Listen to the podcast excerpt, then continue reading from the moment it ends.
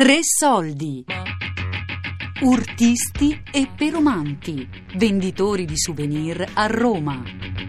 Di Giovanni Piperno. Sì, quale? 8 euro, signora. 8? Non 10, mira, non 10 euro, 8 euro. Fatto 2 euro barato. Colosseum. Dice Colosseo, Pop Francisco, Italia. 8 Ok, euro. let me think. No, no, no, let me think. Let me think, sì, sì. C'è una più? Privet? Privet. Mosca? San Pietroburg. А, Латвия. А 5 штук 10 евро. Один 3, 2, 5, 5 штук 10. Лужия. Бразил? 12 rosari 10 euro, eh? 12 rosari 10 euro. 12 pedali di rosa per 10 euro. E mio padre ha fatto la domanda perché, essendo la licenza del padre, e si è rimessa praticamente alla- nel 1947, primo, primo gennaio 1947, mio padre ha ripre- ha ripreso l'attività che era del, del padre. Poi eh, ne- mio padre eh, fino al, al 1969, poi si è ammalato mio padre, io all'età di, di 19 anni e mezzo, neanche 20 anni, ho preso la situazione in mano di casa perché era l'unico sostegno de- di vita che avevamo, con tutto che è stato un, un mestiere difficile. Mio padre mi, ricorda- mi ricordava sempre, mi diceva che lui, eh, i primi soldi veri che ha visto qualche soldarella era nel 1950 con l'anno santo del 50. Poi stato c'è stata una crisi terribile dal 50 al 60 e si è evoluto questo mestiere dal 1960 con l'evento delle Olimpiadi di Roma. E tutte queste famiglie erano completamente disperate. Prendi la famiglia di mio padre, mio padre erano nove fratelli, più la madre e il padre, attenzione, la drammaticità è avvenuta nel 40 dopo la guerra perché la famiglia di mio padre era una famiglia ricchissima. Mio nonno, mio nonno Israel aveva un negozio enorme di ferro battuto vicino a Via della Conciliazione, dove adesso l'anagrafe. Nel 1938, racconto questo episodio, nel 1938, quando furono emanate le leggi razziali da parte di Mussolini, in un solo giorno a mio nonno Israel gli fu sequestrato, rubato, rubato, non sequestrato, rubato 6 milioni di ferro battuto. Lui era un grande artigiano, cioè in un giorno si è trovato da uomo ricco, da famiglia ricca e benestante, che la- la- aveva creato tutto questo con grandi sacrifici insieme con uno zio e con un fratello, e pensa li chiamavano i tre ladroni per quanto erano onesti. C'era Giovanni, che era un fratello di mio nonno, Israel, c'era mio nonno, e c'era zio Gigante, lo chiamavano, che era lo zio di questi due fratelli, perché erano rimasti orfani molto giovani. E loro erano dei mastri. Oggi ancora ci sono i loro cancelli che sono stati fatti vicino a Villa Borghese, ci sono proprio i cancelli fatti da loro. E il mio nonno in un solo giorno gli hanno tolto tutta la vita, tutto, tutto più di tutto. E pertanto nel 1944-45, quando la guerra poi c'è stata la liberazione, tutti quelli che nel 1938 erano stati debuttati di tutto, gli avevano rub- completamente rubato tutto, gli hanno fatto chiudere i magazzini, gli hanno fatto chiudere i negozi, gli hanno rubato oro, entrati dentro casa, sequestrati. Il 99% degli ebrei era completamente povero. Cioè era ritornato al, al ghetto, ad un tipo di vita di ghetto come vivevano nell'Ottocento, così nel, nel 45 subito dopo la guerra, non c'erano niente in mano. Lo schifetto me lo so fatto quando ci hanno dato la demarcazione lì a San Pietro. Con lo schifetto ci abbiamo messo, ci abbiamo messi i rosari, medagliette del Papa, i crocette, i petali di rosa, tutta quella roba là andavo in giro. L'hanno apprezzati perché hanno voluto che noi apprezzavamo, l'hanno apprezzati, abbiamo lavorato fino a, a fino nel, nel 2007-2006. Ebbene andai a lavorare con questa cassetta, con- eh, non saprei usare altri termini, che era composta da 4-5 schifettini. Noi li chiamavamo così, ma non so se sia il termine giusto.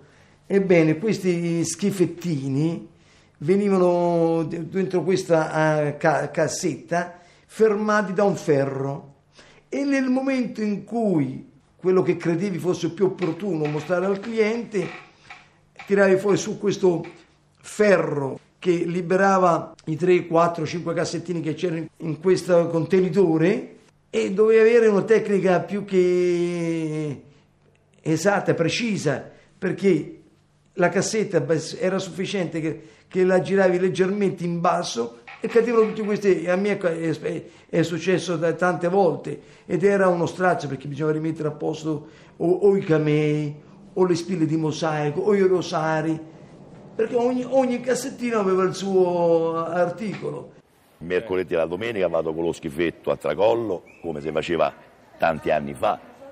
Però siccome adesso comincio a avere pure 50 anni, lo faccio solo due volte alla settimana perché, perché ti ripeto, il mercoledì la domenica c'è stata l'affluenza di gente, tanta gente, allora è meglio che uno va in mezzo perché esca ne fiumare di gente.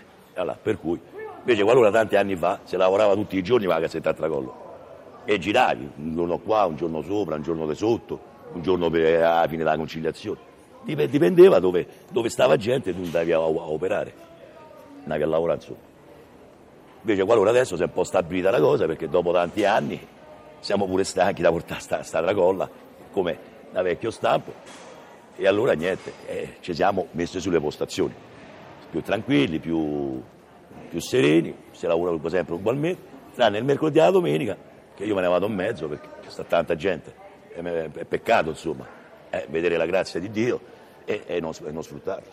E piccolo fiore dove sei, piccolo fiore dove vai, se vado in giro per il mondo ti aspetterò per un momento. Dai addosso, righi, rigo! Il turismo cioè, era, era, meno, il turismo vero era quello che portava lo chauffeur, diciamo l'autista che portava la famiglia americana o giapponese che avevano i soldi, si potevano permettere di spendere tanti soldi. Venivano, poi voglio raccontare questa cosa, la nostra categoria inizialmente era di ebrei, dopo il 46 sono entrati anche cattolici nella nostra categoria perché eh, l'organico è cresciuto e siamo arrivati a 62, 63 anzi inizialmente e c'erano diciamo 12-15 cattolici. Eh, adesso attualmente ci sta solamente un cattolico perché tutti gli altri l'hanno vendute agli ebrei. Quindi è una categoria prettamente... Eh, pensate voi che il nostro presidente è cattolico, dentro una categoria di ebrei. È un figlio d'arte, diciamo, su questo mestiere, perché anche il nonno ha fatto questo mestiere, ma quasi parecchi di noi, anche attualmente, cioè, sono di quarta generazione o terza o quarta generazione, che erano de, dai nonni ai padri, ai padri ai figli, e adesso i figli dei figli, come me. È, è un mestiere che noi se ci riusciamo a tenere un altri cent'anni, siamo affezionati a questo mestiere. Penso che mi metta a lavorare, ci sarà un, un pezzettino di vecchia maniera però più di tanto lo posso fare perché dopo comincia a pesare lo schifetto. Ho quasi 50 anni, eh. Una volta ero un picchio, navo, venivo, mamma mia, ero, navo un po' giù, navo, ritornavo. Lo vedevo forestiere in navo, via. Perché eh, doveva essere un lavoro così prima. Al Colosseo c'erano due personaggi che io ricordo da bambino. Uno si chiamava Giovanni Spizzichino, e uno Settimio Mieli, che erano i nostri presidenti. Allora, Giovanni Spizzichino è una, una persona famosa. Perché famosa? Perché lui era conosciuto anche in America perché lo chiamavano Cameon Jones, praticamente era quello che vendeva i camei al Colosseo e tutti gli autisti perché ci vedevano pure la percentuale, perché non è che ti regalavano niente, però a noi ci faceva comodo, portavano questi americani o sti, inglesi o sti tedeschi, sti autisti, portavano a chi voleva comprare i camei d'oro, d'argento, tutta roba fatta a mano, li portavano a Camion Jones. Camion Jones, lui riusciva all'epoca quasi a sfamare tutto il resto de, del contorno della gente, perché lui portando questi turisti e lui vendendo questi camei d'oro, d'argento, erano soldi che si, si riusciva a fare, poi si stava tutti insieme, non è che lui lavorava da solo, si divideva tutte a parti uguali e lui riusciva a mantenere, uno diceva andiamo al Colosseo, meno male, andiamo al Colosseo che c'è Camion Jones. E lui era molto famoso perché ha passato 30 anni, 40 anni, diciamo dal 46 che sono state date le licenze fino a lui che è morto nel 75, praticamente era conosciutissimo perché lui parlava perfettamente l'inglese. conosceva i dialetti da, dall'America del Nord all'America del Sud, chi veniva da Boston, chi veniva da Chicago, chi veniva dal Texas e aveva tutte le fotografie dentro questa cassettina, aveva tutte le fotografie di tutti i personaggi che sono andati a comprare da lui. E c'è sta Eisenhower, Gary Cooper, tutti, uh, tantissimi attori hanno, e lui ha tutte le fotografie che io ho ancora per, ricordo ce n'ho qualcuna anch'io di fotografia di Camion Jones. È stato un grande personaggio per noi, che è una persona sempre col papillon, sempre una persona perfetta. Noi l'unica cosa, pure che se morivano dei fami i venditori, all'epoca mio padre era sempre vestito con giacca e cravatta, inverno ed estate, perché a confronto dei turisti è giusto presentarsi con un altro. Adesso invece vanno in mezza manica, garzoncini, non è più il mestiere di una volta. Bologna? Gindobri? Niente problema. Eh, questo stere basiliche, rusi, rusi, papa, papa. Se Angelino in quel periodo, avendo e facendo parte di questi 21, aveva l'autorizzazione di lavorare a, a Via Veneto, ad Urto. La sua grande esperienza l'ha fatta a Via Veneto negli anni 60, perché lui c'era poi i tempi suoi, attenzione, lui andava la mattina, verso le 10 e mezza alle 11, poi faceva colazione tranquillamente, poi cominciava a fare un po' il giro dei, dei bar e quando aveva fatto i primi soldi prendeva, se ne andava a casa, mangiava, lasciava i soldi a casa, si riposava e poi ritornava. Ma il lavoro forte lui faceva la notte. Era una cosa incredibile, di notte lui, con questi camei e con queste diapositive, lui riusciva a vendere le diapositive si chiamavano i slides, che era composta da 12 foto di Roma, c'erano quelli su Roma e quelli del Vaticano. Era Roma 1 e Vaticano 1. Lui a coppia li prendeva, se ne vendeva i 30-40 slides tutte le notti. E la gente di questa categoria dei 21 voleva sempre andare a lavorare con lui. Però lui diceva sempre, lavora con me chi è capace di lavorare perché doveva dividere poi i soldi insieme con loro. E quando passo per Trastevere oppure al Campidoglio al Cuppolone o quando sul barcone lungo per Tevere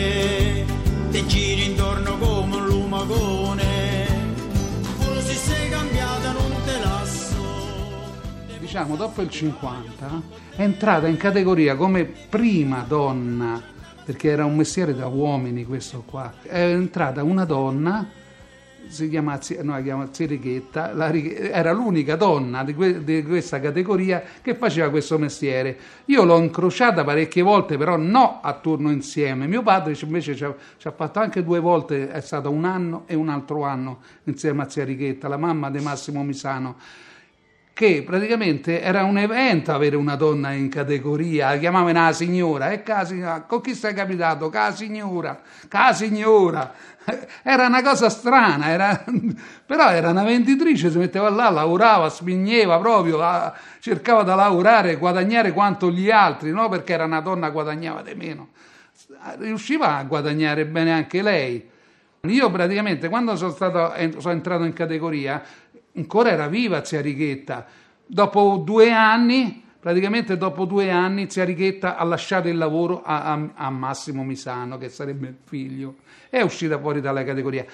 Poi negli anni successivi sono entrate altre donne, adesso ci stanno tre donne o quattro donne ci stanno nella nostra categoria. Mia madre ha iniziato a fare questo lavoro perché eh, abitava insieme a mio nonno e mi ricordo che tra l'altro ci abitavo anch'io, in via del Portico d'Ottavia via 13, nel famoso por, eh, portone che adesso è famosissimo, lo chiamano il Portonaccio, che è quel famoso stabile dove sparì una colonna, non, e ne hanno parlato anche la stampa da allora.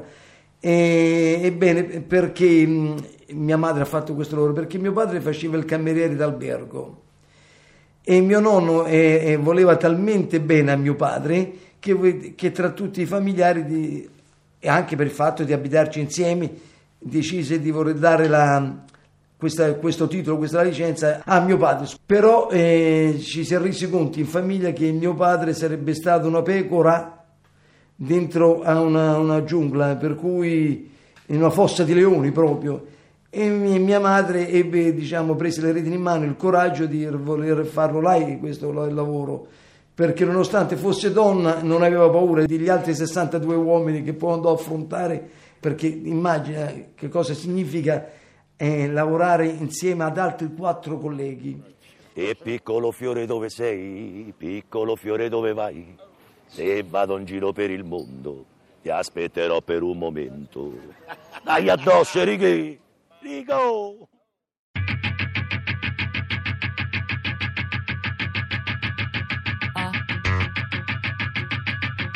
Urtisti e perumanti, venditori di souvenir a Roma.